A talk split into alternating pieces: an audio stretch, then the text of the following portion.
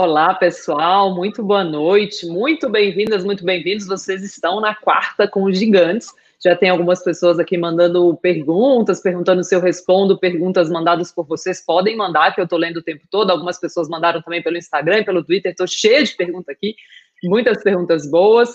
É, então, quero começar, né, anunciando aqui, se é que é necessário anunciar o nosso convidado super especial dessa primeira quarta com os gigantes de 2021.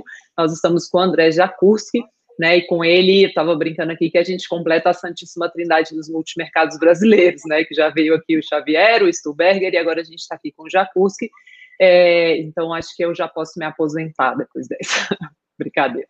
Se alguém aqui ainda não conhece, o Jacuzzi, ele foi um dos fundadores do Pactual em 83, junto com alguns sócios, inclusive o atual ministro da Economia, né, o Paulo Guedes. Ele é citado com frequência como o melhor trader brasileiro. No Pactual fazia gestão da carteira própria depois também da de clientes, e mais tarde em 98, fundou a gestora carioca JGP, da qual nós recomendamos alguns fundos né, aqui na Speech. É, ele é engenheiro mecânico pela PUC-Rio, fez uma pós-graduação em administração em Harvard, que, ele concluiu aos 25 anos, depois de também ter sido aprovado em Stanford, acabou escolhendo Harvard. É, então, para mim é uma grande honra estar aqui com o Jakurski hoje. André, muito boa noite, obrigado pela sua presença aqui conosco. Muito boa noite, foi um prazer estar com vocês e obrigado pelo convite. Bom, então eu quero dividir essa conversa em duas. Eu quero começar mais com o mercado e depois falar um pouquinho da sua estratégia mesmo com o investidor, que também é motivo de muitas perguntas. Então, eu queria começar assim: se, se tivesse que definir em uma ou poucas palavras o seu sentimento hoje sobre esse ano de 2021, que acabou de começar, mas já está bem movimentado, né? Qual seria essa palavra? Qual é o seu sentimento hoje? Ah, eu diria que eu estou muito mais otimista do que eu estava alguns meses atrás, porque a vacina apareceu, né? Isso foram várias vacinas, não é só uma vacina, então a gente vai ter um menu de possibilidades, algumas vão ser mais eficientes, outras menos eficientes. Então, eu estou bem mais animado, inclusive pessoalmente, que eu preciso tomar essa vacina para sair de casa, né? Então, eu estou com os movimentos meio tolhidos, porque é, o objetivo é se proteger, né? Principalmente quando a gente vê terra à vista, né? Que é a vacina. Então, Verdade. Eu estou muito otimista nesse, nesse aspecto.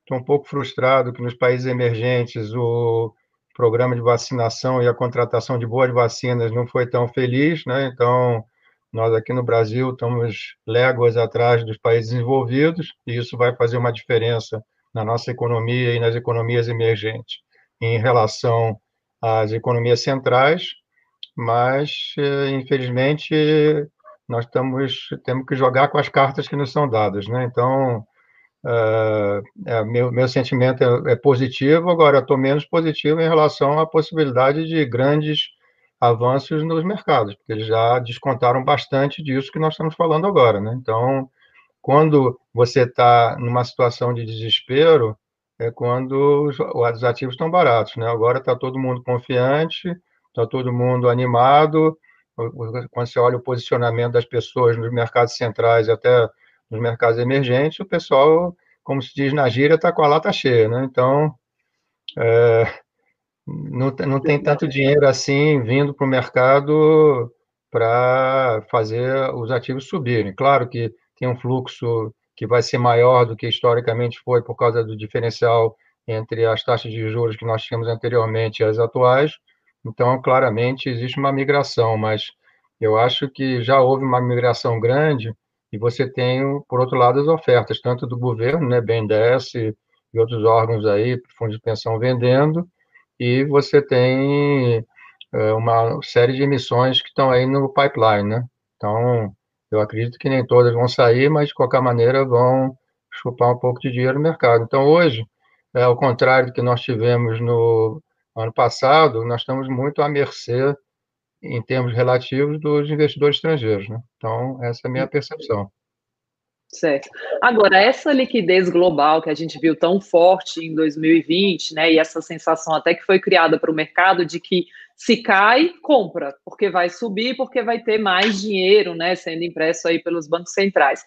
É, a gente começa 2021 já com sinalização de novos pacotes de estímulos, né? Quero falar um pouco sobre o impacto disso nos mercados, mas onde é que vai bater essa impressora de dinheiro, né? Qual vai ser o estopim? Você tem falado um pouco sobre isso, sobre o seu ceticismo quanto ao que virá como consequência dessa atuação fiscal, né? Qual que vai ser o estopim para ficar claro que a estratégia deu errado? Assim, aí, quando aparecer inflação, todo mundo sai correndo? Qual, qual é a sua expectativa?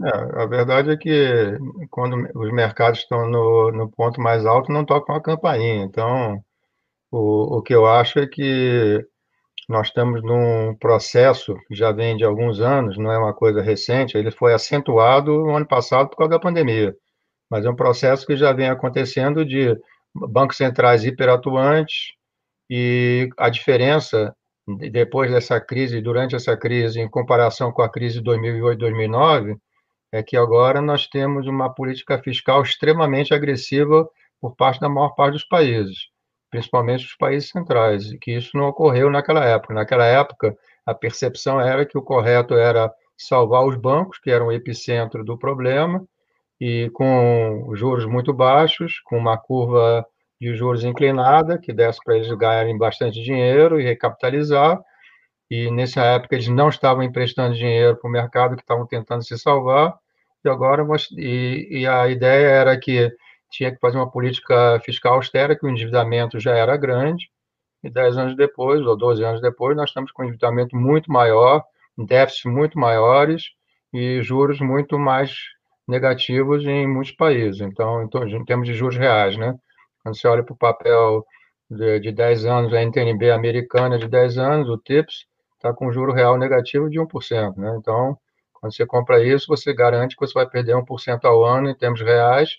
Isso se você acreditar que a inflação que é medida pelo governo americano está correta, né? Porque nem todos os países eh, a gente acredita no, no que os governos falam, né? Então, no Brasil, eu acho que a inflação está artificialmente mal calculada.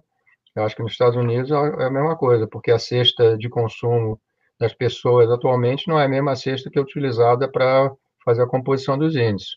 Então, certamente, você diria que se, se não tivesse comida, você tivesse que comprar comida, pagar aluguel e pagar transporte em muitos países, você não teria inflação, mas como isso existe, as pessoas estão empobrecendo em termos relativos, né? Então, por isso que você, quais são os grandes temas que você tem no mundo hoje? Primeiro grande tema que eu vejo, que é um, esse é certo, que é a demografia, né? A população está envelhecendo, muitos países vão ter muitos problemas de crescimento econômico por causa do crescimento populacional. Em muitos países vai ter decrescimento nos próximos 30 anos. Um exemplo que eu sempre dou é que no Brasil a população nos últimos 30 anos subiu 63%. Nos próximos 30 vai crescer zero.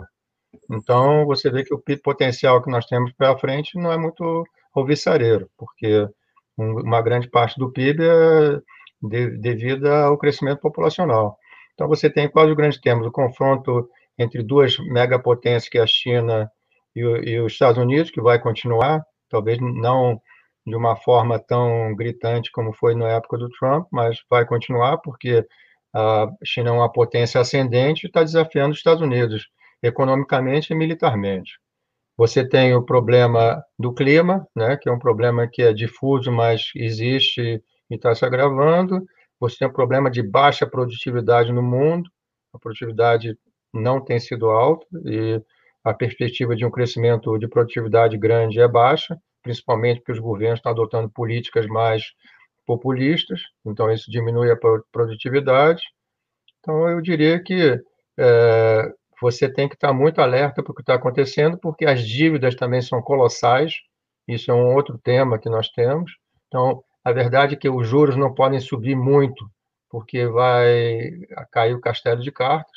Então, você tem esses grandes temas que estão nos cercando no dia a dia. Então, isso, esses temas não vão deixar de existir.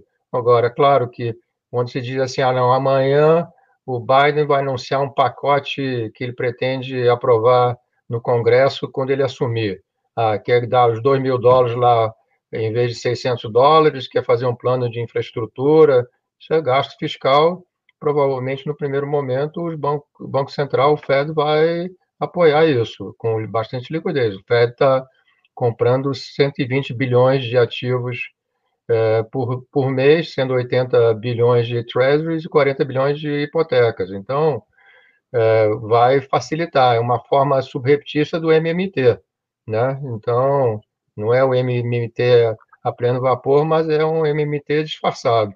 Então, eu, eu diria que todos esses temas têm que estar no nosso radar, porque não são nem o outcome desses sistemas não é todo favorável, né? Então a gente tem que estar alerta. Por, por que, que os mercados estão subindo? Porque as pessoas estão fazendo uma mudança de carteiras. Só que quando você olha as carteiras que as pessoas atingiram atualmente em muitos países centrais e até em alguns países emergentes, já estão bem recheadas de ativos de risco, né? Então a, o percentual que você pode pensar no, no, nesse, no aumento desses ativos em relação ao que já ocorreu, não vai ser da mesma dimensão. Então, é só isso que tem que estar atento. Claro que você tem rotação, você sai de um. De um é, o que está na moda agora? O que está na moda nos últimos três meses? É, é, cíclicos, né? É, emergentes, né? Então, todo mundo correu para ciclos, todo mundo correu para emergentes, todo mundo está é, desfazendo o FANG, né, as, as techs, porque existe um risco aí de os democratas não serem tão favoráveis a essas empresas, criando restrições. Então, virou uma, o, o, tema comum. E o outro tema que está na cabeça das pessoas é o dólar fraco, né? A devaluação do dólar. Então, esses três temas são os temas que estão na moda. E essas modas mudam, né? Daqui a pouco vai ter outra moda. Eu não sei qual vai ser. É muito difícil você, a priori, acertar. Se, quando você acerta a priori, você dá uma grande pancada. Por exemplo, quem comprou empresas de petróleo que estavam consideradas lixo total no, há três meses atrás, dobrou o capital. Mas não, não era óbvio. Por que, que não era óbvio? Porque toda vez que você tentou comprar empresa de energia, você perdeu dinheiro durante muitos meses. Então as pessoas jogaram a toalha. E quando o momento que jogou a toalha, foi o momento de comprar. Então, quem acertou foi bonito. Então, você vê é, empresas de é, energia solar, eólicas. Ah, o Biden é a, favor disso. Empresa de infraestrutura, quem faz brita, cimento, essas coisas, tudo, está uma pancada gigantesca. Agora, esse já é o passado, né? Qual é o futuro? Entendeu? Então, o mercado precisa de novas tendências. Agora, é muito difícil você, a priori, adivinhar essas tendências, só se você for mágico. Então, o, o interessante é você, se você for perspicaz, você conseguir montar nesse cavalo na hora que ele já está disparando, né? Não na, antes de quando ele está na cocheira, porque ele pode ficar na cocheira durante meses ou anos, né? Então, nunca compre uma coisa que está barata que pode continuar barato. Então, você tem que ser ágil para pegar não o movimento no extremo é, de alto, extremo de baixo, porque o cemitério está cheio de traders que tentaram descobrir as viradas, né? Então, é melhor você já pegar uma tendência não no preço mínimo, quando está subindo, mas quando ela tem é, espaço para se desenvolver, né? Quando você sente que virou zoom, zoom, zoom, ainda está no começo, entra porque talvez seja uma oportunidade de ganhar um dinheiro fácil. E nesse cavalo da rotação de tech para commodity ainda dá tempo de entrar? Porque os fundos perderam, né, em grande eu, parte. Eu, eu diria que parece que sim. Por quê? Porque alguns setores ainda podem se beneficiar das políticas dos democratas, né? Então, é, quando você olha é, transporte, você olha é, materiais, commodities, algumas coisas ainda podem subir, mas quando você olha quantos já subiram, dá vertigem, né? Então, você, vê, você pega, por exemplo, a Petrobras aqui no Brasil. No, no dia 30 de outubro, a Petrobras bateu o low, se não me engano, 17,70. Bateu 31 e, e pouco esses dias. Bom, esse negócio subiu quase 60%, né? Para subir mais 60%, talvez demore décadas, né? Ou anos. Então, aquela história, pegou, pegou, não pegou, paciência. Segurando ainda na bolsa aí, eu recebi muitas perguntas na caixinha do Instagram e já tem aqui também o Luiz falando é, do seu comentário de que Oi era um elefante voador, né, há algum tempo já, né? Essa posição ainda está na carteira de vocês e qual que é a perspectiva? A verdade é o seguinte, você está falando da Oi, né? Isso. Isso. É, então, a verdade é que eu sempre achei que a Oi era um private equity com cotação diária. Isso sempre me incomodou porque muitas operações dessas, como é, essa reestruturação da Oi, são operações é, demoradas. Eu já tive no passado ações que eu carreguei durante 10, 12 anos, até o negócio acontecer. Que foram as, as empresas de telecomunicações do, lá no Nordeste do Brasil, antes da privatiza, eh, privatização. Então, o, às vezes você tem que esperar muito tempo e as pessoas não têm paciência. Então, o que, que acontece? Quando cai, vende. Quando sobe de novo, compra. E quando você vai ver, o sujeito já está com preço médio de R$ reais e não aconteceu nada ainda. Né? Então, o que eu acho que nessas operações você tem que ter paciência. Eu, por exemplo, eu tenho dois estilos. Coisas que oscilam e não têm um valor intrínseco, por exemplo, moedas, eu posso ser muito rápido. Ativos onde eu vejo um grande valor, eu posso ter uma paciência de Jó, eu posso esperar anos para o negócio acontecer se eu acho que está indo na direção certa.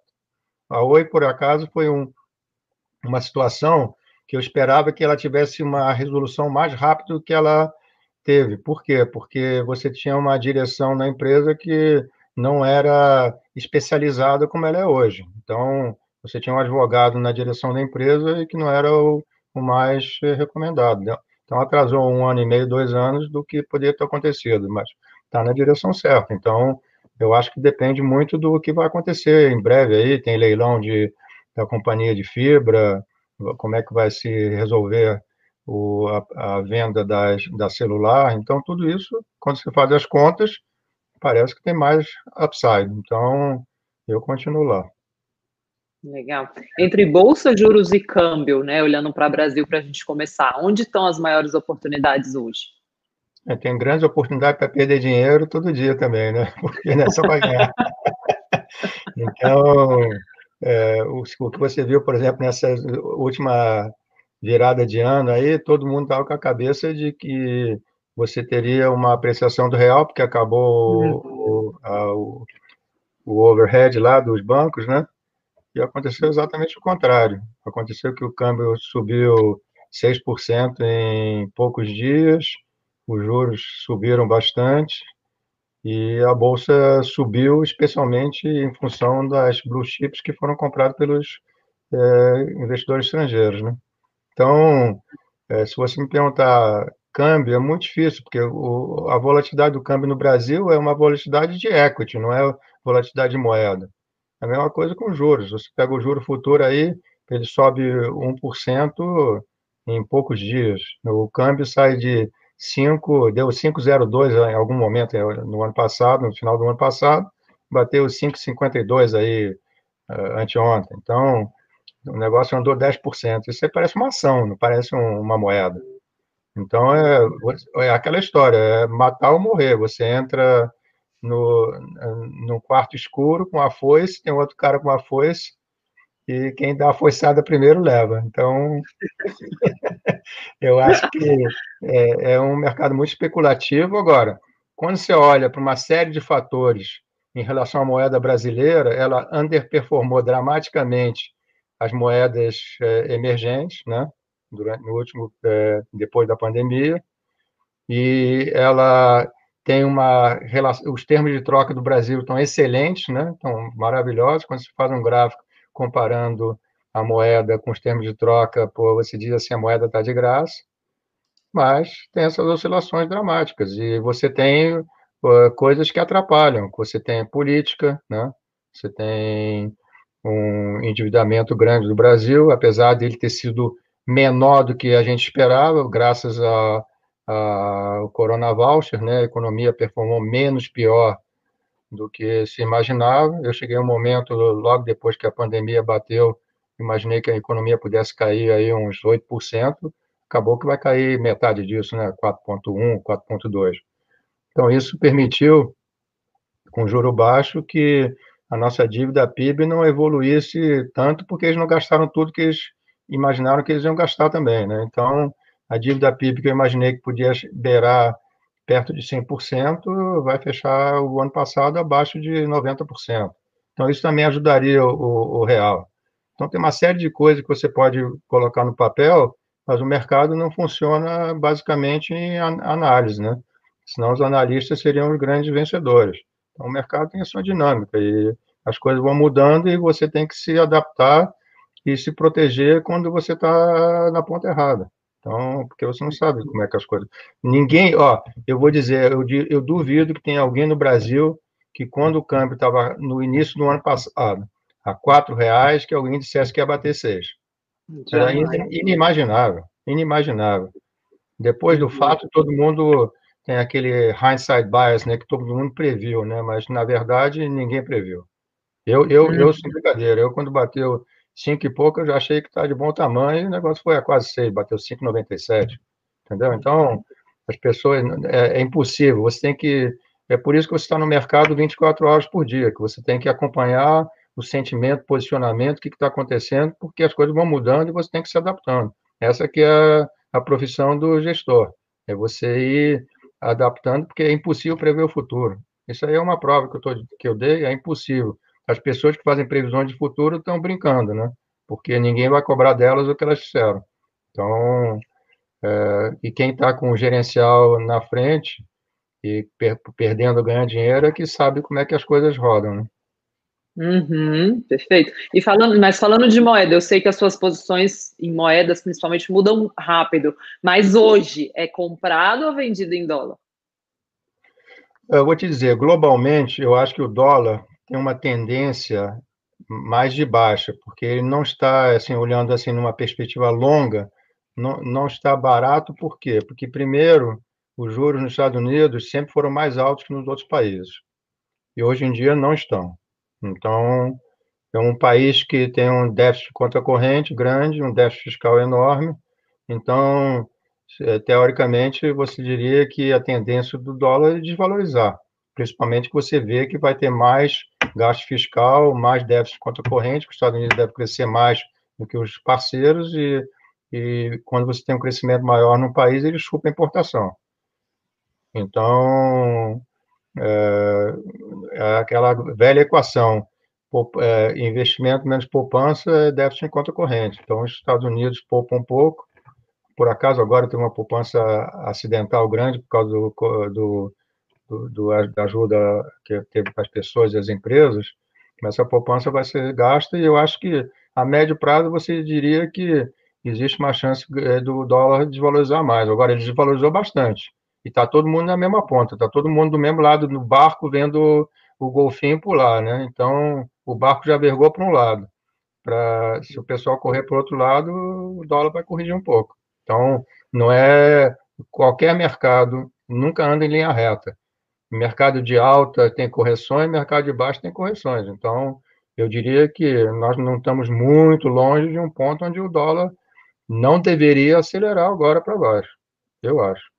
Então, é, é, na verdade, agora ele está no, no, no range, né? Então, ele pode oscilar aí, você vê, por exemplo, o euro tá, já bateu um 23,5, já bateu um 21,5. Então, é, é aquele pior mercado que existe, que é compra para cima, vende para baixo entendeu? O mercado de range é onde o, os traders e os gestores perdem dinheiro, porque você imagina que vai ter uma tendência, ela não ocorre, você sai, aí ela renova, você se voltava certo, aí você compra, aí cai de novo. Então, tem que tomar muito cuidado quando que os mercados eles têm movimentos muito rápidos eh, em pouco tempo e depois eles ficam de lado durante muito tempo, né? Quando eu digo de lado, não parados, mas oscilando dentro de, um, de uma faixa. Então, esses mercados são terríveis, porque você perde a convicção e quando o mercado vai, às vezes você perde porque já cansou de perder dinheiro e ele ficar, ficar naquele vai não vai, né? Uhum. Vou, vou, puxar a pergunta do Fábio aqui, retomando um pouco essa comparação entre os ativos, né? Que o Fábio fala assim: dólar, bolsa e juros longos nas alturas. Quem está mentindo? É o dólar? Quem é que está mentindo? Bom, se você fosse me perguntar, eu diria que é a bolsa. É, é porque porque eu acho que o, quando você olha a curva de juros, por exemplo, fechamento de hoje, futuro, você já tem bastante gordura nessa curva aí, imaginando que o Banco Central não vai dar um cavalo de pau de repente, né? Porque é, eu acho pessoalmente que essa política de juros de 2% não é a correta. Mas, e principalmente, eu, eu acho que eu entendo até que o Banco Central tenha colocado esse juro em 2%, o que eu tive dificuldade de entender foi o forward guidance, né? Então, eles estão agora com pepino, vão ter que tirar esse forward guidance, provavelmente eu, eu recomendaria tirar na próxima reunião, mas é, isso aí é muito difícil, porque o Banco Central trabalha sempre com constrangimento de que se espera dele que ele possa fazer futurologia quando nenhum de nós consegue. Então, e ele tem que tomar decisões que não são abruptas, não pode fazer day trade com o juro, né? Então, na hora que ele aponta o, na, o super petroleiro numa direção, e até frear ele e dar a curva são muitos quilômetros, né? Então, precisa de tempo. Então, a verdade é que o Brasil estava numa situação dramaticamente ruim, não se imaginava em um determinado momento que iria ter a prorrogação do coronavírus, então acho que o Banco Central tem uma justificativa para não ter acertado na mosca, mas eu acho que, primeiro que eu acho que a inflação no Brasil, que a gente teve aí, que foi ah, quatro e pouco, né, 4,50 e alguma coisa, essa inflação não é correta, porque o custo de vida de qualquer brasileiro deve ter sido, em média, 8 ou 9%, porque os serviços que ninguém consome caíram de preço, subiram, e o que a gente consome subiu dramaticamente. Quanto mais pobre a pessoa, mais afetou ela, porque a comida disparou, né? Parcialmente por causa do câmbio e parcialmente porque é, a soja, milho, trigo, tudo foi para as alturas também e continua subindo, né? Então, eu acho que o juro real negativo em relação ao custo de vida real e ao custo da inflação em, em média foi muito negativo e acho que não é justificável. Tá? Aquela história vai ter o retrocesso nesse processo. E o juro vai subir. Eu acho que se você vê o juro em torno de 4,5, 5 daqui a pouco, não digo, não digo agora, daqui a pouco não é dias, é meses, né? Então, não me surpreende, não. E as pessoas ficam imaginando que o juro pô, vai ficar eternamente em 2%. O Banco Central diz que a taxa real de equilíbrio da inflação é, do juro real é em torno de 2, 3%. Então, se somar aí 4 de inflação reportada, dá 5 ou 6%. Então, é para lá que a gente, o atrator é ali. O atrator não é 2%. Então, toda essa abertura de juro que a gente viu aí nesse começo de ano faz sentido? É, acho que pode fazer sentido, porque é uma mudança de percepção do que aconteceu. Ninguém esperava que a inflação nos últimos meses do ano tivesse subido com tanta velocidade. Né? Então, é, é uma, foi uma reprecificação da expectativa do que, que o Banco Central vai fazer, porque o juro futuro, ele não, não os mais curtos são baseados basicamente na especulação do que, que o Banco Central vai fazer. O longo depende de outras variáveis. Né? O Banco Central não controla o longo, ele controla o curto. Então, mudou um pouco a perspectiva. E também posicionamento. Né? Aqui no Brasil os mercados não são tão líquidos, então quando o pessoal corre de um lado para o outro, as oscilações são grandes. Pode da manhã, pode cair. Se tiver algum fator positivo, pode cair de, rapidamente também. Uhum. Mas aqui a gente sempre faz essa pergunta no Quarta com os Gigantes do posicionamento em pré, né? E a gente já teve o Stuberger aqui falando que preferia ficar preso nos 30 dias seguintes a ficar investido no pré. O Xavier Tomado já teve gestor dados também. Como é que está a sua posição hoje em pré e em B? hoje pô, nós temos um, um, pouquinho de B e um pouquinho de pré dado. Tá? Mas uh, a, a verdade é que são mercados muito difíceis de você fazer grandes posições, porque você não tem grande, não tem saída, né? Se você tiver errado, você não consegue sair. No câmbio, você sai. No juros, principalmente se a posição for um pouco mais longa, você está né, frito, né? Então, se acontecer uma coisa, assim, de repente, um, um bolt out of the blue, alguma coisa que aconteça que não era esperada, pode, de repente, andar muito. Por exemplo, se agora falaram aí, ah, vai ter greve dos caminhoneiros, será, sei lá se vai ter greve dos caminhoneiros, mas o mercado se assusta. Hoje, por exemplo, o, o presidente do Banco, eh, do Banco do Brasil vai sair, você vê, o Banco do Brasil já caiu 5%, Petrobras caiu 5% por causa, pode ter greve dos caminhoneiros, o, a gasolina e o diesel estão defasados 15%, será que vão aumentar? Será que não vão? É isso que passa na cabeça das pessoas, entendeu? É isso que está tá incomodando, por exemplo, a queda de hoje foi isso, entendeu? Uhum. Sim. E está no seu cenário a possibilidade do Brasil degringolar completamente em termos fiscais agora em 21, 22? O, Cássio perguntou aqui no Insta, o Brasil tem jeito, afinal? Acho, acho que o Brasil é o seguinte, né? nem tanto o céu, nem tanta terra. Acho que o Brasil tem uma situação fiscal que não é boa, mas eu, sinceramente, não vejo uma degringolada no horizonte visível, não. 21 e 22, eu acho que não tem grande possibilidade de ter uma degringolada. Teria que ter um acidente monumental global que acelerasse uma situação desagradável no Brasil que eu não estou vendo. Então, eu acho que, por exemplo, o Brasil tem um nível alto de reservas e a única coisa que está no lugar errado são os juros, porque isso é fácil de corrigir. Se, se o Banco Central começar gradativamente a aumentar esse juro, o câmbio vai ter um suporte melhor e talvez a bolsa sofra um pouco, mas é, a situação não é não é tão desastrosa como eu imaginei que ia ser há seis meses atrás. Então eu não acho que achar que o Brasil vai quebrar não tem chance. Dois anos não tem chance. Uhum. Tem uma pergunta aqui da Cláudia: se existe algum porto seguro para investir? Tem algum ativo que assim serve como proteção clara hoje? Eu não vejo, não. Eu acho que tá, são, é uma grande engrenagem em movimento, e cada ativo é uma engrenagem, né? Então, você tem que ser mais é, é, gestor ativo do que passivo. Acho que se você fizer alocação, por exemplo, imaginando você faz uma alocação em juros e em bolsa, né? São os principais ativos para a gente escolher.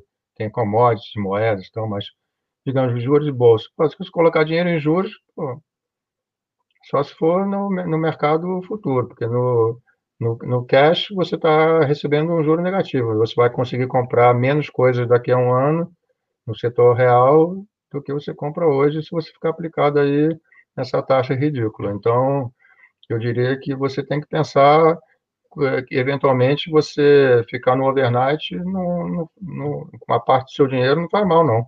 Nesse momento onde os ativos estão esticados. Eu acho o seguinte, as pessoas dizem assim, ah, dinheiro é lixo. Tem momentos que o dinheiro pode ser uma boa reserva de valor. Quando eu digo dinheiro, é overnight, né? Você compra um CDB com recompra, ou compra, é, faz um, um fundo de liquidez. Não, não precisa estar todo aplicado, não, principalmente nesses níveis de preço eu não recomendo. Eu mesmo tenho uma boa liquidez eh, no momento, esperando a oportunidade, porque se aparecer uma oportunidade, você está todo aplicado, pô, não tem como você, você aproveitar. Porque normalmente os ativos sobem, tem o beta e tem o alfa, né? Se o beta for negativo, vai tudo cair. Então, o teu ação que você vai vender para comprar uma barganha também caiu, virou barganha. Então, é melhor você ter um pouco de liquidez, mesmo que isso queime um pouco na sua mão, mas tem que ter paciência. As grandes oportunidades são quando as coisas degringolam, não quando está todo mundo eufórico, né? Uhum. E o dólar, que é muito usado como proteção normalmente, está com essa tendência de desvalorização, né? Fica um pouco difícil para a pessoa física proteger. E ouro? Eu vou te dizer, acho que você pode ter um pouquinho de ouro na sua carteira, mas se você olhar agora que, que aconteceu no mercado de ouro no último ano. Você teve uma grande compra de ouro é, como forma de investimento e você teve uma queda muito grande da demanda por ouro físico na China e na Índia. Então, você teve um descompasso entre o percentual de ouro que tradicionalmente vai para investimento em relação ao ouro que é usado em outras atividades. Então, a sustentação não é boa. Então, mas como você tem uma perspectiva de médio prazo de, é, de o dinheiro virar papel colorido, como já está virando, você ter alguma reservinha em ouro é, faz sentido. Agora, não é uma reserva de valor, porque necessariamente no curto prazo, porque, vou te dar um exemplo, em 1980 o ouro bateu 860 dólares. Depois de 20 anos estava 250 dólares. Se você considerar que naquela época teve uma inflação razoável, o ouro desvalorizou quase 90% em termos reais. Entendeu? Então, a prata desvalorizou 97% em termos reais, bateu 50,5 em 80 e depois veio para 3, é, para 3. Entendeu? Se você botar a inflação, então, desvalorizou 97. Então, as pessoas pensam assim, pô, como é possível uma um prata desvalorizar 97%? Bom, então eu te dou exemplo, 80 até 2000, entendeu? Agora, recentemente, o ouro saiu em, de 250 dólares em 2000, foi para 1.910 em 2011. Depois caiu para 1.000. Então, quem comprou a 1.910 perdeu quase 50% do seu dinheiro. Agora voltou e agora chegou a estar 2 e pouco. Então, é um ativo que oscila, como qualquer outro ativo. Então, não adianta imaginar, isso aí é que nem o Bitcoin, né? que as pessoas acham que só vai subir. É. Entendeu? Então... É, essa é uma pergunta que fizeram muito aqui, tá? Tá aqui também no chat, fizeram para mim no Twitter, querem saber a sua opinião sobre criptomoedas. É, é, é a mesma opinião que eu tenho sobre um quadro de Picasso, um quadro do Rembrandt.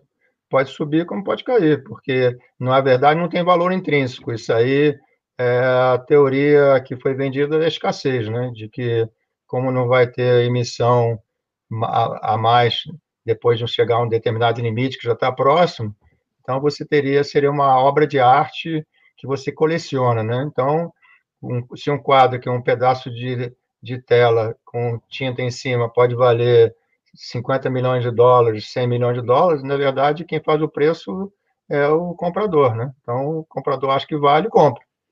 Agora, ao contrário do que as pessoas imaginam no mercado de arte, quem conhece, tem obras que valorizam muito, mas a maior parte das obras desvaloriza dramaticamente.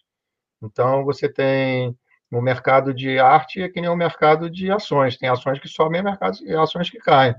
E no mercado de criptomoedas vai ser a mesma coisa. Então, agora está essa onda de. Tem gente dizendo que vai para 400 mil. Eu não vou dizer que não acredito que pode ir mesmo, porque é uma obra de arte, não tem valor intrínseco. Então, qualquer, vai pagar, vai ser a lei da oferta e da procura. Então, é um ativo que oscila muito tem, você vê, ele bateu 41 ou 42 mil há poucos dias atrás, caiu para 25 de noite. O sujeito, pô, é, agora voltou para, deixa eu ver quanto é que está, está 37,500, hoje já deu 34, então é, não, isso não é reserva de valor, é, um, é uma brincadeira, é um ativo que nem a Tesla, que nem qualquer outro ativo especulativo. Uhum, não, é reserva, não é reserva de valor, isso que é importante as pessoas entenderem. É, quer brincar, brinca, mas não é reserva de valor. Ah, não, vai ter inflação no mundo e vão me proteger com Bitcoin. Errado, vai, pode perder 90% ou mais do seu investimento de um, de um dia para o outro. Entendeu? Uhum. Uhum, perfeito. Eu quero te fazer algumas perguntas sobre o seu estilo de gestão aqui. É, tinha um monte de perguntas chegando, mas vou tentar escolher algumas. É, uma que eu não poderia deixar de fazer, né? A gente sempre comenta com os clientes, como é impressionante o fato dos multimercados da JGP serem marcados por uma volatilidade muito mais baixa do que a média dos comparáveis, mas com retorno muito bom, especialmente quando você olha em janelas longas, né? Uma consistência muito impressionante. Queria entender qual que é o segredo para conseguir construir um retorno tão expressivo sem correr um risco excessivo, correndo um risco mais baixo do que a média. Né? A verdade é o seguinte, que eu acho que é pela, pela forma como a nossa empresa é constituída. Nós temos vários gestores sênior e vários gestores júnior. Então, é, quando você tem uma, uma gestora que depende de uma só pessoa, primeiro tem um risco grande que se essa pessoa adoecer ou acontecer alguma coisa com ela, a casa cai. E segundo é que se essa pessoa tem uma ideia brilhante e ela faz uma posição e dá certo, maravilha. Se ela tiver uma, uma ideia brilhante que deu errado, é um desastre. Então, a verdade é que, como a nossa empresa tem vários gestores que trabalham em várias, uh, vários ativos diferentes, tem gestores para ações, tem gestores para renda fixa, para câmbio, para commodities. Então, o que, que acontece? Por exemplo, eu, se eu errar dramaticamente um determinado ano, o fundo não vai ter uma performance desastrosa. Por quê? porque eu administro uma parte da, do, do volume do dinheiro do fundo e as outras pessoas também administram uma parte. Eu posso administrar mais do que outras pessoas, mas, em média, nós dividimos bastante o risco dependendo da área de atuação. Por exemplo, eu não sou extremamente ativo no mercado de, de juros, raramente eu mexo no mercado de juros no Brasil, e eu opero mais olhando o mercado internacional, entendeu? Mercado de moedas, é, equities, juros, então, commodities. Então, é, se eu tiver um bom ano, legal, mas se eu tiver um péssimo ano, a empresa vai bem. Então, é, teria que ter um conjunto de muito azar de todos irem mal para o fundo e consistentemente mal, entendeu? Então, uhum. eu acho que a, a resposta é essa. Perfeito. Vou ter que voltar um pouquinho, porque eu não te fiz a pergunta dos investimentos internacionais e é, é impossível, tendo é, a sua presença aqui, não fazer essa pergunta. Qual que é a posição mais relevante ou de maior convicção sua de investimento lá fora hoje, fora do Brasil? É, basicamente, nós estamos investidos em algumas ações cíclicas, né? E, por exemplo, eu tenho alguns spreads de de estou comprado em uma determinada ação e vendido em outra, né? Então, tentando aproveitar justamente o, o que eu estou vislumbrando que pode acontecer com o Biden no governo e os democratas eh, fustigando as, as, grandes empresas de tecnologia, né? Então, é, por exemplo, as empresas que eu, eu acho que têm mais risco no médio prazo nos Estados Unidos. As empresas é, tipo Twitter, Facebook, principalmente com esse negócio do Capitólio, vai ter uma pressão muito grande para elas serem responsáveis pelo que é publicado nelas, né? Então, elas podem ter um problema sério com, com isso. Então, você vê, por exemplo, a Facebook já bateu está negociando agora a 250, já chegou a 310. Então, a, a Facebook já caiu mais de 20% do raio que ela deu há poucos meses atrás, três meses atrás. Então, o, o mercado está sempre em movimento. Então, você tem que tentar entender o que está acontecendo que vai mexer no preço dos ativos. Por exemplo, você quer sair desse risco, Ásia, Ásia é, uma, é um lugar que os mercados estão performando muito bem, com menos volatilidade. Um mercado que foi abandonado por muito tempo, o mercado do Japão, o mercado do Japão performou muito bem recentemente, e ninguém nem comenta, né? Então, a gente está muito ligado no nosso fuso horário e olhando só Estados Unidos e Europa, basicamente, né? Então, esse é um erro, né? Uhum. E aí, nessa, só nesses pares seus, a ideia é fazer mesmo um cíclico contra tech? Dá para fazer isso ou muito arriscado? Eu acho que a, você pode fazer determinado tipo de ações contra outras ações. Não vou ficar dando nome, porque depois eu, depois eu desfaço, depois de uma semana, as pessoas ficam penduradas se forem seguir a minha posição. Então, basicamente, se você tem ações, por exemplo, que podem se beneficiar, ações de turismo, se realmente nos mercados centrais você tiver uma recuperação graças à vacina, você pode ter uma situação de normalização quase que total nesses mercados. Não estou dizendo que vai acontecer por na América Latina, mas, por, exemplo, daqui a nove meses ou, ou mais, de repente você vai ter um turismo recuperando com toda a força no, nos Estados Unidos e na Europa e na Ásia. Por quê? Porque as pessoas estão ansiosas por voltar a fazer o que elas faziam antes. Então vai ter um overdrive de pessoas querendo é, é, jantar fora, viajar, porque é natural, né? As pessoas ficaram presas, então vão querer voltar a vida. Então, eu acho que vai ter uma recuperação forte. Agora, muitas dessas empresas anteciparam isso, então você tem que ser muito cuidadoso, porque tem empresas que eu acho que não tem tanta chance de recuperar no curto prazo a partir dos níveis que já atingiram, elas tomaram muita dívida, muita dívida para sobreviver. Então, elas estão com o, o valor de firma, né, que é a soma do valor de mercado mais a dívida, subiu muito, e isso vai ser um drag na performance das ações, né? Porque elas vão ter que ver como é que elas vão pagar essas dívidas. Por exemplo, as empresas de navegação, né, de cruzeiros, essas empresas podem sofrer mais, porque por mais tempo, né? Porque o, o volume de dívidas que elas tomaram foi gigantesco, e emissão de ações, então teve diluição. Então, que tomar muito cuidado para analisar o balanço, para saber o que, que aconteceu, para não entrar numa fria, entendeu? Uhum. Muita gente pedindo aqui um comentário seu sobre esse tão falado super ciclo de commodities.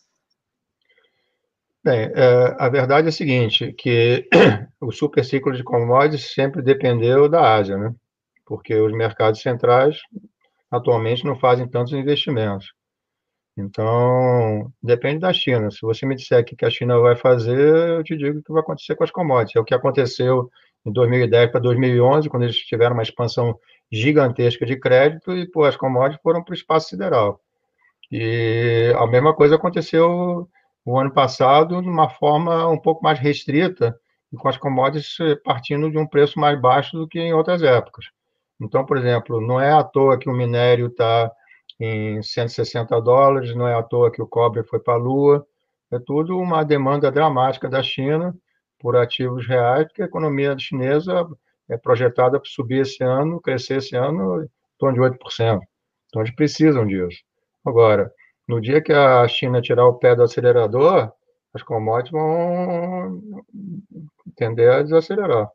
Porque quando se fala em super ciclo de commodities, normalmente as pessoas falam de coisas que já aconteceram. Se você vê o, o preço é, do cobre já subiu muito, o preço do a, minério de ferro já subiu muito. Então, a gente fala de um super ciclo que pode acontecer, mas uma boa parte do que podia se esperar já aconteceu, entendeu? Já esse passou período, esse cavalo, então. recente. É, o, o cobre deu uma pancada gigantesca, o minério de ferro deu uma pancada. Então, as pessoas normalmente tentam extrapolar a tendência que já, já vem ocorrendo. Então, pode ser que aconteça. Agora, eu não consigo prever, a não ser que você tenha é, constrangimento de produção, porque uma das grandes causas foi que as empresas é, fecharam, né, e não tem oferta. Por exemplo, tem muitas empresas automobilísticas é, em vários países que não estão conseguindo produzir porque não tem semicondutores. Quem imaginaria que semicondutor seria um, um item que estaria em falta? Aqui no Brasil, você tem uma demanda dramática por compra de carros e não tem carro. Não tem carro. O preço do carro vai subir muito. Então, às vezes é problema de oferta, não é só problema de demanda. Agora juntou demanda com oferta em pontos opostos. Então, por isso que você está tendo uma aceleração grande. Agora, se é uma coisa secular por muitos anos, eu não sei, eu, eu, eu duvidaria, porque com a perspectiva de um crescimento medíocre do mundo a partir é, da, do momento que tiver recuperado, por que, que a, a, demanda por commodities teria que ser assim dramática? Só se a Índia entrar no jogo com mais é, vigor, que é um país gigante que semi-adormecido, né? Então, se juntar a China e a Índia, aí sim pode ser um super ciclo bem mais longo, mas eu não consigo prever isso é, com certeza, entendeu? Uhum, legal. É, não colocaria dinheiro no super ciclo de commodity? Não, eu estaria comprado em, em, empresas que se beneficiam disso, mas aquela história, a essa altura do campeonato, você pode ter correções fortes, tá certo? Você vê, o, quando você olha para uma empresa como a Vale, a Rio Tinto, são empresas que parecem baratas, e provavelmente vão ter uma evolução boa de preço. Agora, nada impede dela é, cair de 102 para 95 em dois dias, né? ou cair mais. Então, é, se você tem uma convicção nesse sentido, você tem que ter a capacidade de segurar mesmo na diversidade. Né?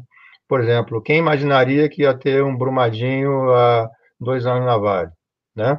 A Vale estava com uma perspectiva ótima, Hoje a Vale está com a parte da sua produção tolhida, né, que está parada. Isso é uma das razões por que, o minério de ferro está caro no, no mundo, porque não tem a produção da Vale. Existem três grandes produtores e a China agora está desesperada tentando também entrar nesse, nessa área de mineração eh, de minério de ferro, porque ela sabe que ela está na mão de três empresas eh, globais. Entendeu? Então, o que vai acontecer daqui a quatro, cinco anos, não dá para saber, mas pode ser que a, a China tente, de alguma forma, entrar nesse mercado para é, fazer uma disrupção nesse oligopólio. Né? Uhum.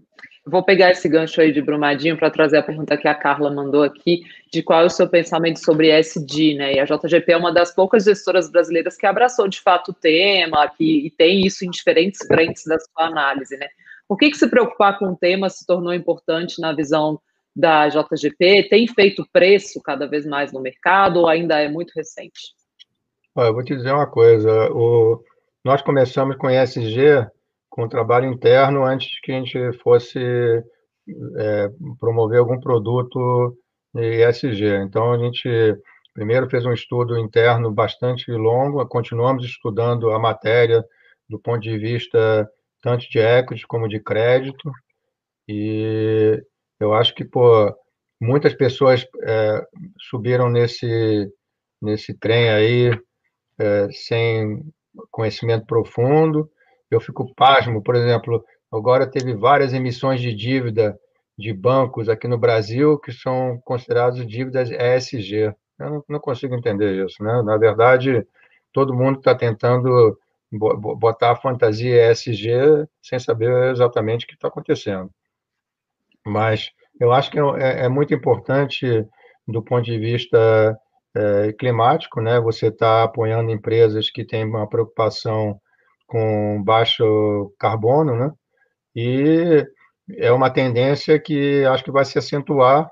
Os grandes investidores estão buscando isso e você tem que atender eles e tendo convicção no que você está fazendo.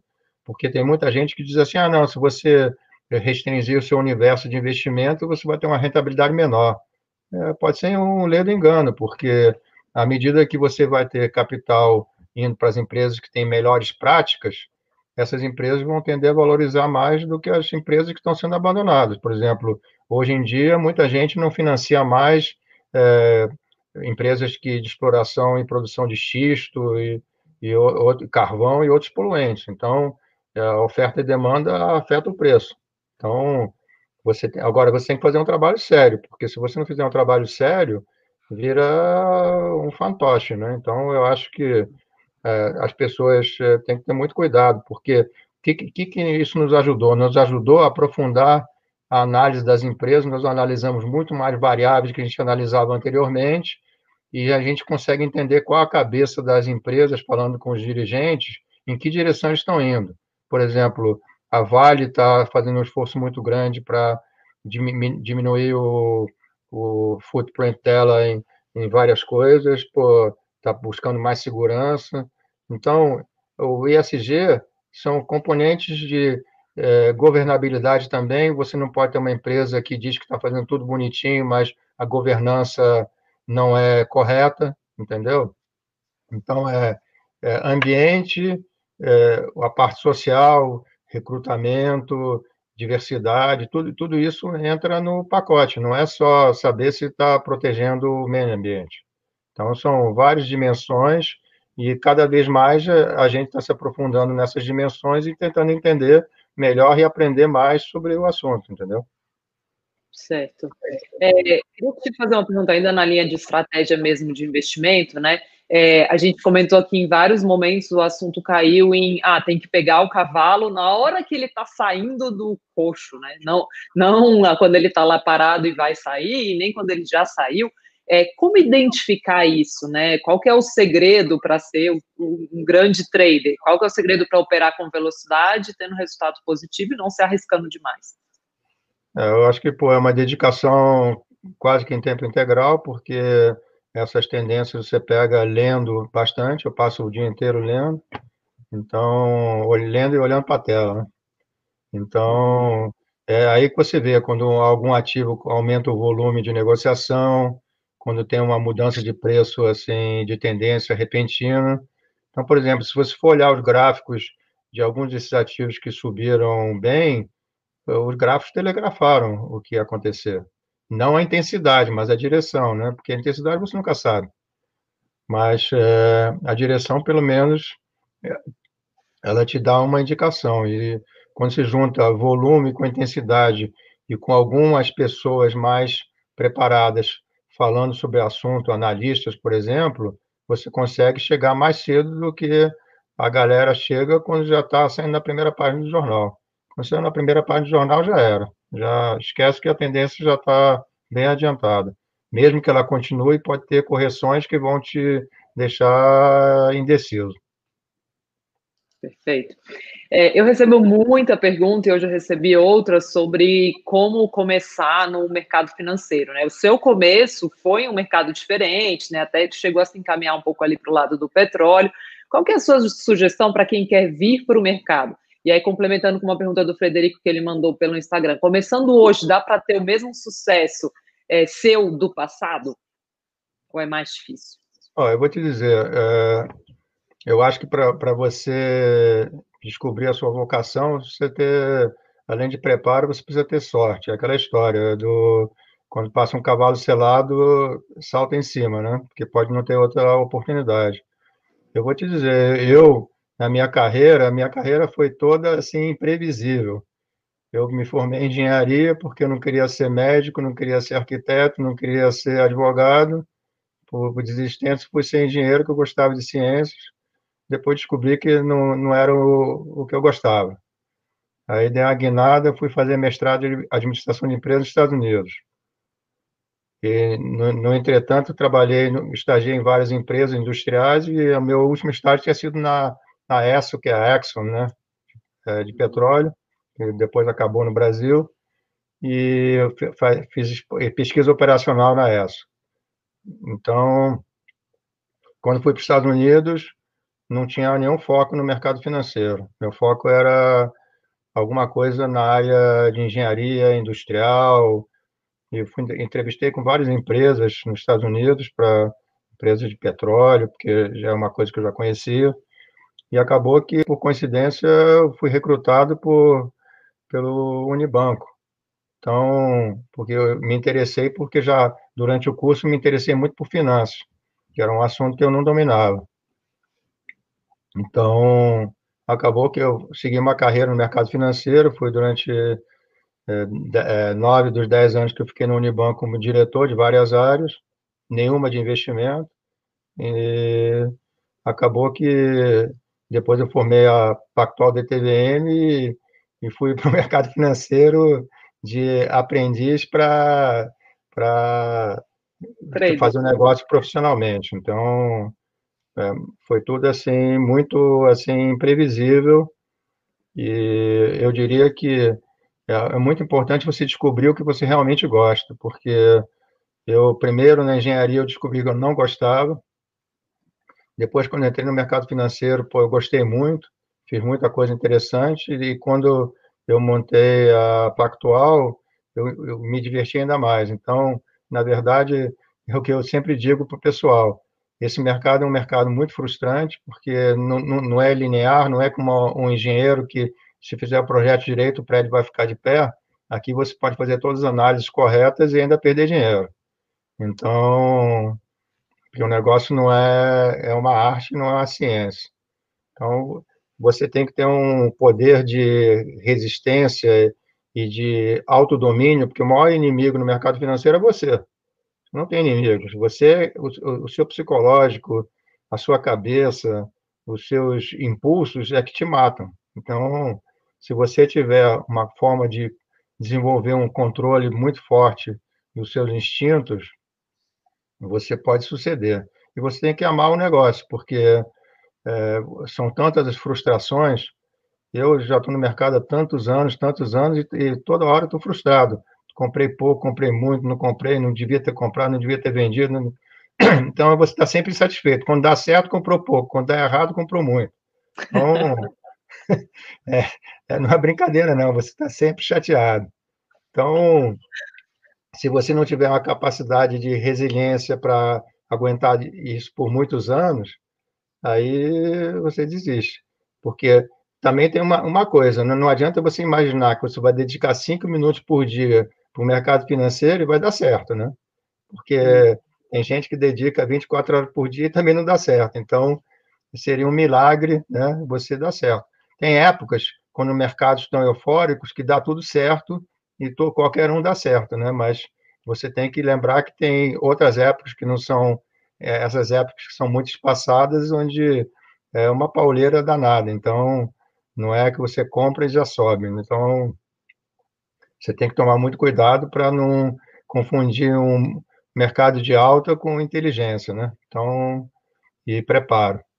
Então, eu, eu acho que a recomendação que eu faço é, é o teste do, é, da sexta-feira. Se chegar sexta-feira, você está louco para chegar segunda para o mercado abrir, talvez você tenha chance nesse negócio. Então, é, é, e, e isso é que nem jogador de futebol. Você tem milhares de jogadores de futebol, mas é uma minoria que dá certo consistentemente. Então, não adianta ficar olhando para é, pessoas que deram certo e achar que é, é, é, fácil chegar lá. Porque demanda muito, é muito tempo, muito investimento. Você precisa de milhares de horas de estudo e de trabalho para você chegar num nível competitivo. Você não chega num nível competitivo rapidamente. Porque o que, que acontece? Você, quando você começa, você começa fazendo muitos erros. E o pior é que você repete esses erros frequentemente. É muito difícil você é, é, se policiar para não repetir erros. Eu repito erros frequentemente, menos do que eu, eu fazia no começo, mas às vezes você se empolga e faz uma besteira. Então, eu, eu, eu, eu sempre digo, você tem pelo menos cinco minutos de burrice por dia. Não faça nada nesses cinco minutos. então, é, essa é a minha recomendação. Muito legal. Então, para a gente terminar, eu sei do seu costume de ler muito, né, estudar muito, queria te pedir para deixar uma recomendação de leitura aí para os investidores que estão nos acompanhando aqui hoje. Bem, eu, eu recomendaria vocês lerem os livros do Fora da Curva, que é em português, é acessível a todo mundo, e tem várias histórias interessantes lá, porque você lendo as histórias das pessoas, não necessariamente você vai aprender a fazer como elas fazem, mas pelo menos você vai ter algumas lições de vida que essas pessoas fizeram erros e tem aquele velho ditado, né, que as pessoas é, é, burras é, não aprendem nunca. As normais aprendem com os erros é, é, dos, dos, outros e as pessoas inteligentes é, aprendem com os próprios erros, né? Então, ou seja, ao contrário, né? Aprendem, os normais aprendem com os próprios erros, as inteligentes com os erros dos outros e os burros simplesmente não aprendem. Então, eu, eu diria que você tem que ter uma capacidade muito grande de, de estudar, ler.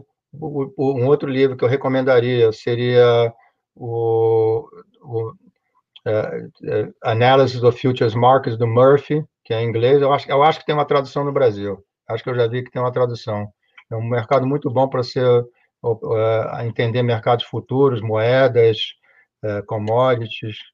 Não, não necessariamente é, é, funciona totalmente para ações, mas também ajuda muito. E, e tem livros clássicos que você vê como é que especuladores no passado funcionaram e é muito parecido com o presente. Tem aquele eh, Reminiscences of a Stock Market Operator do Edwin Lefebvre, que é um, é um clássico, que é a história de um grande especulador que teve nos Estados Unidos, que ganhou fortunas, perdeu fortunas e acabou se suicidando é, quando ele quebrou pela última vez. Então, mostra como você eh, vê como as pessoas fazem isso. É como é que as pessoas quebram? Primeiro, quando elas não têm stop, ou então elas colocam uma quantia gigantesca alavancada no mercado. Então, elas dependem do movimento do curto prazo do mercado, e não de um movimento longo, tá certo?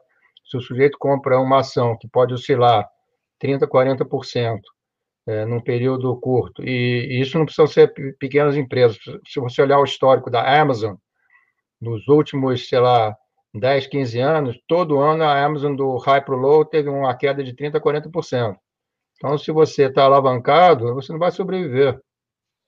Então, é, tem lições que você vai aprender, e eu, eu recomendo ler muito sobre psicologia de mercado, não sobre o mercado em, em si, porque a psicologia de mercado é, é aquilo que eu falei anteriormente, ela ensina você a se defender de você mesmo, que você é o seu maior inimigo. Então, se você conseguir domar seus instintos, você tem uma chance muito maior de dar certo. Você não pode, é, por exemplo, um papel que você compra está 50, aí cai para 40, aí você diz, ah, já caiu muito, aí cai para 30, ah, agora eu não vou vender, já caiu muito, aí cai para 20, aí já dá um bate um desespero, você vai vender a 10, aí depois ele volta para 30. Então, você não, não pode vender quando você já não aguenta mais, você tem que vender quando você sente que você fez o trade errado. A gente erra frequentemente, então, o objetivo do gestor é acertar mais do que errar, e quando acertar, ganhar mais do que quando errar porque o, você pode até ter um número de erros maior do que de acertos, mas quando acertar tem que ganhar um bom dinheiro, e quando errar é perder pouco, entendeu? Então, isso tudo é fácil de falar, mas na, na prática é difícil de implementar. Uhum, então, por exemplo, o, o, o, então tem esse livro, você tem livros de psicologia do Martin Pring, né, tem um autor muito bom que tem vários livros sobre psicologia de mercado, então é, tem uma quantidade enorme de literatura, agora é importante é você praticar o que você leu, né? Porque as uhum. pessoas leem as coisas e não praticam. Né? Perfeito. Eu estava até procurando aqui para tentar achar o livro do Murphy em português, mas eu não estou encontrando. Mas depois eu compartilho aí com as pessoas os, uh, todas as recomendações aí, né? As três recomendações que foram dadas pelo Jacuski. Agora, é, também quero uma, mais uma recomendação, que é é, são, é, o, é o livro, são livros que pô, tem o, o Howard Marks, é um, é um grande é um grande gestor e é um sujeito que tem um bom senso, uma clarividência incrível. Então, tem, tem vários livros que ele fez, tem compêndios do, das cartas dele. Eu recomendo, pode entrar no site dele, da, do fundo dele, que ele tem muitas cartas lá e vocês podem ler. É, é de um bom senso, parece até simplório o que ele escreve, mas é, é muito recomendável. Tem um livro sobre ciclos que ele fala, que é uma coisa importante que eu pratico muito, que é evitar você ter a mesma alocação em ativos, independente do, do momento do ciclo que você está. Se você está num mercado que está esticado em alta, você tem que ter menos ativos naquele mercado. Então, por exemplo, se a bolsa está esticada, você tem que ter uma alocação menor e não maior. Porque qual a tendência das pessoas? Quando está subindo desesperadamente, tem que ter, querem ter 150% do patrimônio investido em ações. Está errado. Deixa, deixa os outros ganharem também, não queira ganhar tudo sozinho, entendeu? Deixa um pouco para os outros ganharem também, que é uma, é uma forma de você evitar desastres. Então, você tem que ter uma alocação menor quando os mercados estão esticados e maior quando os mercados estão micados, né? Mas não é o que a gente vê por aí, né? Porque senão se isso não fosse praticado, não teria essas concentrações de, de bull markets, né? Perfeito. Gente, depois eu coloco os nomes dos livros lá no meu Instagram direitinho, faço uma listinha do Jacuski aí para vocês, foram quatro. O pessoal está pedindo. Todo mundo aqui agradecendo muito, dizendo que aprendeu muito nessa live, muita sabedoria compartilhada.